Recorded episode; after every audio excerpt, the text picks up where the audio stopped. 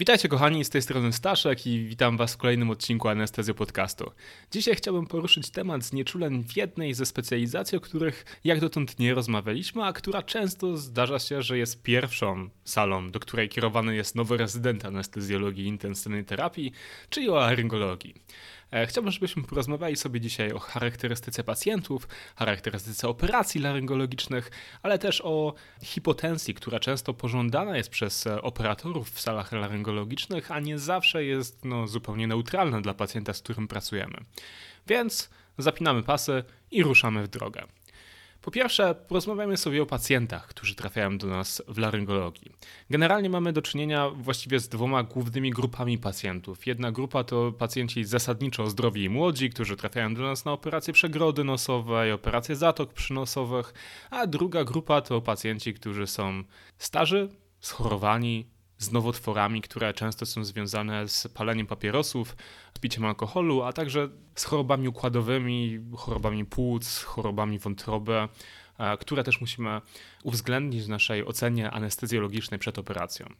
Więc w przypadku takich pacjentów, którzy mają problemy, czy też jakieś, jakieś masy na drogach oddechowych, czy w gardle, czy, czy w okolicach szyi, musimy zastanowić się nad tym, czy nie będziemy mieli przypadkiem do czynienia z trudnymi drogami oddechowymi.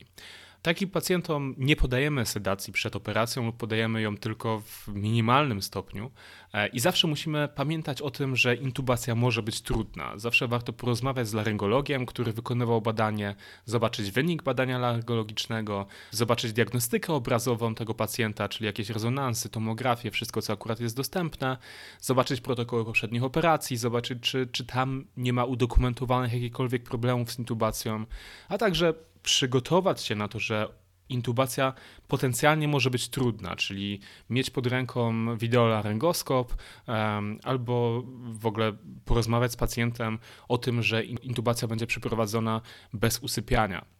Tutaj taką ciekawostką, jeśli chodzi o drogi oddechowe w laryngologii, e, jest jedna z ostatnich operacji, które prowadziliśmy, bo była to operacja rewizji tracheotomii, która była wykonana u pacjenta. E, pacjent miał założoną rurkę tracheostomijną i przez tą rurkę wentylowany był bez żadnego problemu. Kiedy rurkę się usunęło i przez, e, przez tracheostomię włożyło normalną rurkę intubacyjną Magila, wentylacja pacjenta była bezproblemowa.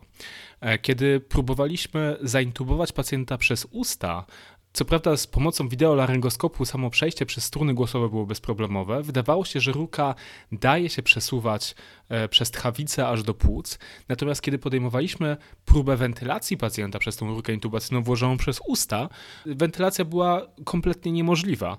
E, okazywało się, że, że światło ruki jest niemalże zerowe. Było to spowodowane uciskiem guza na światło ruki, które był tak silne, że ta ruka po prostu się zamykała. Pewne manipulacje głową pozwalały na podanie pewnej objętości powietrza temu pacjentowi, a zasadniczo wentylacja była niemożliwa. Kiedy usuwaliśmy rurkę intubacyjną e, i wkładaliśmy ją z powrotem przez traostomię, to wentylacja była z powrotem możliwa, czyli właściwie nie było żadnego zwężenia poniżej otworu tracheostomijnego. E, do, do dosyć długo próbowaliśmy się z tym jakoś miotać, bo laryngolodzy również potrzebowali po prostu z powodu zakażenia intubacji właśnie przez, e, przez usta.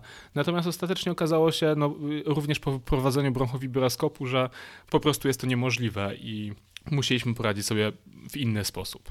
Jeśli chodzi o inne takie szczególne cechy pacjenta laryngologicznego, to jest to, że Zasadniczo w czasie operacji dostęp do pacjenta jest utrudniony. E, powinniśmy używać przedłużaczy, dobrze umocować elementy układu oddechowego, tak żeby podczas operacji nie doszło do przypadkowego rozłączenia ruki intubacyjnej.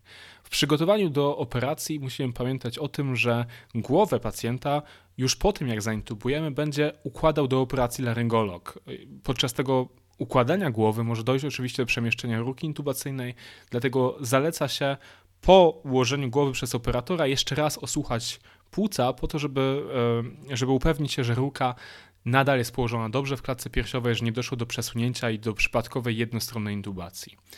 E, pacjentów laryngologicznych ekstubujemy z kolei dopiero gdy odruchy obronne w pełni powróciły i wtedy, kiedy możemy usunąć tam ponadę, e, ewentualnie po ekstubacji tego pacjenta można ułożyć na boku po to, żeby krew nie dostawała się do gardła, nie utrudniała pacjentowi spontanicznego oddychania.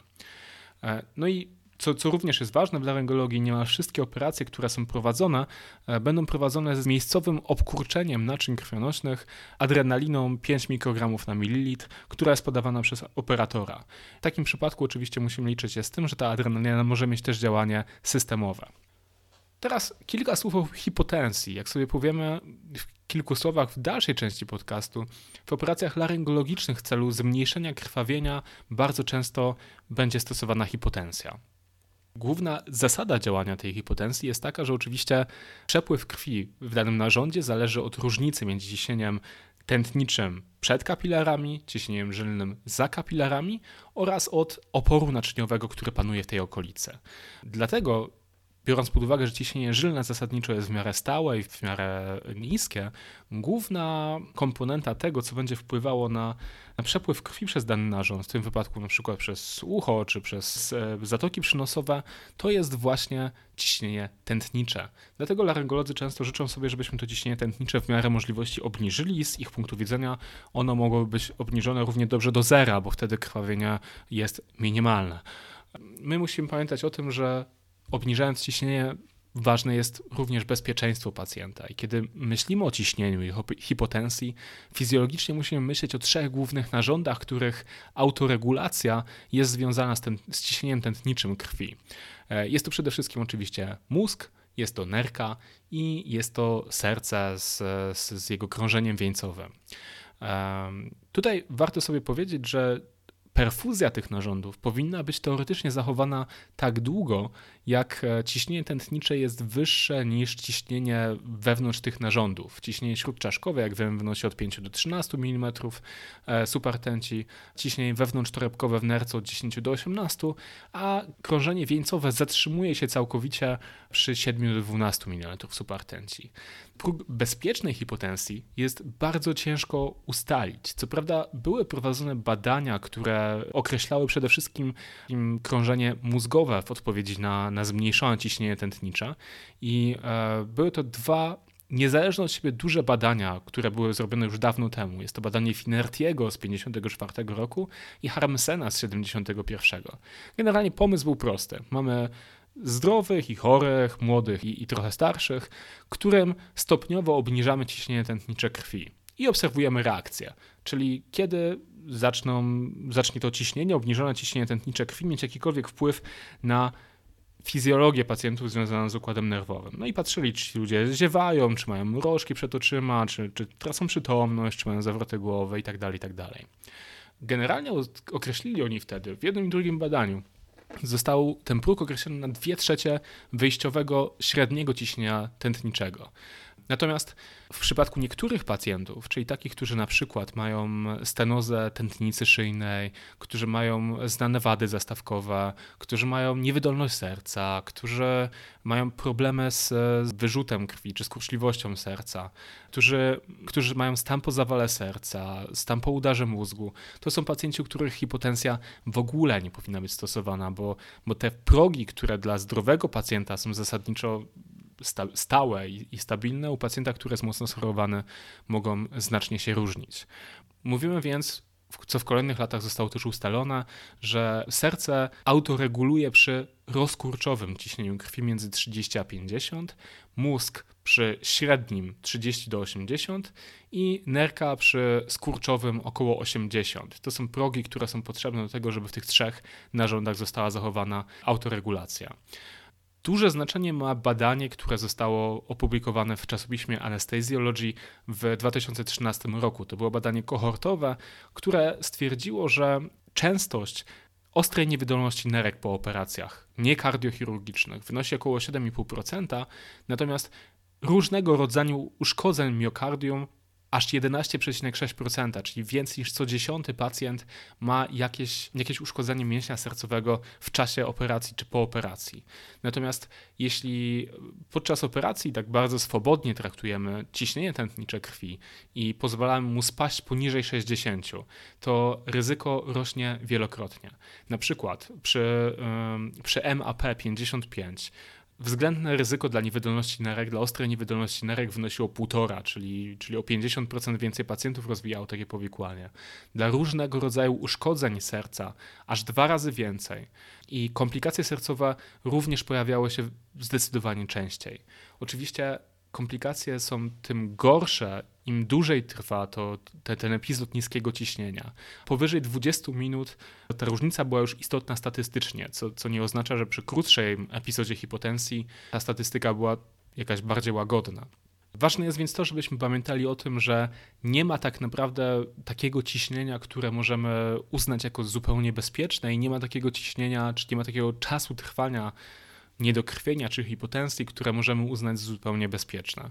Szczególnie w przypadku pacjentów wysokiego ryzyka powinniśmy trzymać to ciśnienie trochę wyżej, natomiast u pacjentów, którzy są zdrowi, zasadniczo mówimy o tym, że, że 2 trzecie, ewentualnie 75% wyjściowego MAP, nie niżej niż 60 mm subartęci średniego ciśnienia tętniczego, to są te wartości, których ewidentnie nie warto przekraczać.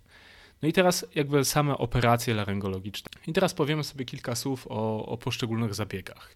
Jeśli chodzi o operacje na uchu, tutaj tak jak mówiliśmy, pole operacyjne jest zasadniczo małe, więc chirurdzy życzą sobie, żebyśmy indukowali hipotensję.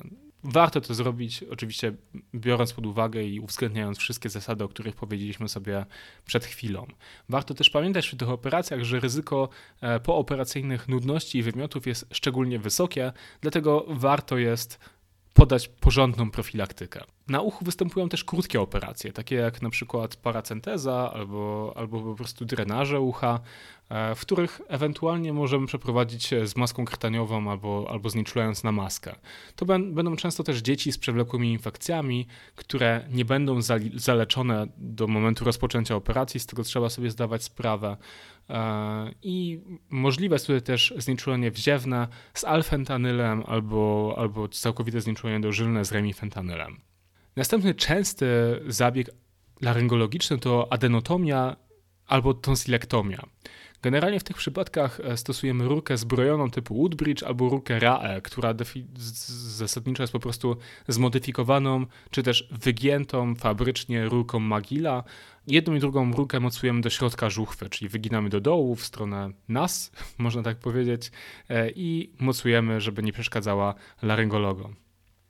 W tym przypadku, czyli w większości właściwie znieczuleń laryngologicznych, możliwa jest intubacja bez zwiotów, e, kiedy podamy jakąś taką sensowną ilość opioidów i propofolu, to możemy intubować śmiało bez środków zwiotczających. Najczęstszą przyczyną komplikacji pooperacyjnych, po operacji migdałków jest krwawienie. Przy krwawieniu może dojść do oczywiście do częściowego zablokowania dróg oddechowych, co będzie wiązało się dla nas potencjalnie z problemami z, z, z preoksygenacją pacjenta czy z indubacją tego pacjenta. Taką nagłą operacją, która związana z migdałkami są ropnie okołomigdałkowe. One często są związane z trudniejszą intubacją, bo pacjenci z ropniem okołomigdałkowym, który już parę dni tam siedzi, często mają szczękościsk, który uniemożliwia porządne rozwarcie ust e, do, do intubacji. Natomiast wtedy, kiedy podamy e, leki znieczulające, a zwłaszcza środki zwierczające, zwykle ten szczękościsk nieco puszcza. Natomiast nie należy na tym aż tak mocno polegać. Podczas intubacji uważajmy na możliwość uszkodzenia ropnia. E, jeśli ropień jest duży i widzimy, że będziemy mieli problem, żeby zmieścić się ruką intubacyjną między, tak żeby, tak żeby ten ropień ominąć, to warto poprosić laryngologa, żeby, e, żeby ten ropień odbarczył igło przed naszą intubacją. Następny problem to krwawienia z nosa i krwotoki pooperacyjne. E, pacjenta, który krwawi, traktujemy tak, jakby nie był na czczo. Mm, liczymy się z tym, że intubacja będzie utrudniona, e, więc sak i kleszcze magila należy mieć pod ręką, odsysać przez e, sondę żołądkową. No i oczywiście, kiedy żołądek jest pełen punktu, z powodu krwi, która w nim zalega, to ryzyko nudności i wymiotu również jest wyższe i należy im zapobiegać. W przypadku operacji na zatokach liczmy się z tym, że po operacji pacjent będzie po prostu krwawił dalej z zatok, które zostały zoperowane. Dlatego e, w czasie operacji jeszcze warto jest zrobić tamponat gardła. Warto zrobić tutaj też kontrolowaną hipotensję, o ile jest to możliwe e, i o ile pacjent nie ma ku temu przeciwwskazań. I po ekstubacji należy zwracać pacjentowi uwagę na to, że no, nie jest w stanie oddychać przez nos, bo wnosi ma tamponadę, więc musi oddychać przez usta. Pacjentowi, który dopiero został wybudzony, należy o tym wielokrotnie przypominać, bo będzie miał tendencję do zapominania o tym, że, że przez nos mu za bardzo nie pójdzie.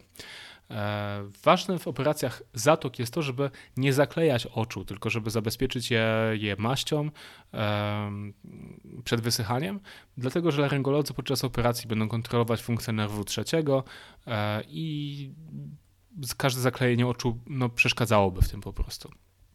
Podobnie kontrola nerwu będzie miała e, miejsce w przypadku parotidektomii, czyli usunięcia ślinianki przyusznej. Tutaj z kolei śródoperacyjnie będzie kontrolowany nerw siódmy, czyli nerw twarzowy e, i dlatego do intubacji wykorzystywać należy jedynie krótko działające zwioty i nie ponawiać zwiotczenia, czy nie, nie podawać dodatkowych dawek leku zwiotczającego w czasie operacji. Kiedy laryngolodzy będą chcieli zrobić bezpośrednią laryngoskopię albo ezofagoskopię, często liczymy się z trudną intubacją, bo jakby laryngolodzy mają powód, żeby to badanie robić. Rurka, którą bierzemy, ta zbrojona rurka typu Woodbridge'a e, musi być o małej średnicy, tak żeby ta, to badanie mogło zostać w ogóle przeprowadzone. Także najczęściej będą to ruki o średnicy maksymalnie 7,5 mm u mężczyzn, e, ale mogą być to też ruki mniejsze, nawet 6 mm. E, dosyć często będzie dochodziło do tego, że operator zagnie albo przemieści rurkę w czasie operacji. Warto jest zastosować profilaktykę obrzęku, e, podając 8 mg deksametazonu, ale spodziewamy się też jakby reakcji krążeniowych, które są związane z bezpośrednim podrażnieniem gardła czy nerwu błędnego. E, może być to tachykardia, mogą być zaburzenia e, rytmu serca i one częściej występują wtedy, kiedy znieczulenie jest za płytkie, kiedy pacjent jest w hipoksji albo w hiperkapni. Duże operacje laryngologiczne to m.in. operacje nowotworów, to są chociażby laryngektomia, to jest, to jest neck dissection. Tutaj też oczywiście liczymy się z trudną intubacją. Ten pacjent często został wcześniej napromieniony, ma guzy, ma ropnie. Ewentualnie możemy zastanowić się nad tym, czy nie zrobić najpierw tracheotomii w jakiejś tam sedacji, na przykład midazolamy, ketaliną, remifentanylem, a dopiero później bawić się w prowadzeniu do znieczulenia. E, te zabiegi, czyli te neck dissection, one mogą długo trwać, nawet do kilku, kilkunastu godzin, nawet w, w krytycznych przypadkach. Mogą mocno krwawić, tak? więc dlatego zakładamy krwawy pomiar ciśnienia krwi, możemy rozważyć cewnik centralny. Na pewno potrzebne będą co najmniej dwa duże dostępy dożylne. Jeśli chodzi o takie cechy charakterystyczne chirurgii laserowej, trzeba zwrócić uwagę na możliwość wystąpienia pożaru rurki intubacyjnej, która może zapalić się od zastosowanego lasera. W tym wypadku teoretycznie powinno używać się specjalnych rurek, które jednak nie wszędzie są dostępne. Dlatego jeśli takiej nie mamy, to po pierwsze intubujemy głęboko, żeby nie przeszkadzać operacji, żeby też zmniejszyć ryzyko uszkodzenia mankietu uszczelniającego rurkę e, intubacyjną przez, przez używany w operacji laser zaklejamy pacjentowi oczy, na oczy wkładamy wilgotne gaziki. Personel na bloku oczywiście dostaje okulary, które mają zabezpieczyć przed szkodliwym wpływem lasera. W profilaktyce obrzęku warto zastosować 8 mg deksametazonu. Obrzęk jest dość częsty po operacjach laserowych. Aby zmniejszyć ryzyko pożaru, FiO2 powinniśmy trzymać tak nisko, jak to tylko jest możliwe. Czyli zasadniczo w wytycznych spotkamy się z poniżej 0,3, ale tak naprawdę optymalną wartością, o ile wystarcza ona dla utrzymania sensownej saturacji u pacjenta, jest to zawartość atmosferyczna tlenu, czyli 21%. Warto też spojrzeć przy operacjach laserowych, czy instrumentariusz albo instrumentariuszka w misce mają e, wodę, która mogłaby posłużyć do tego, żeby potencjalnie pożar występujący w drogach oddechowych szybko zgasić.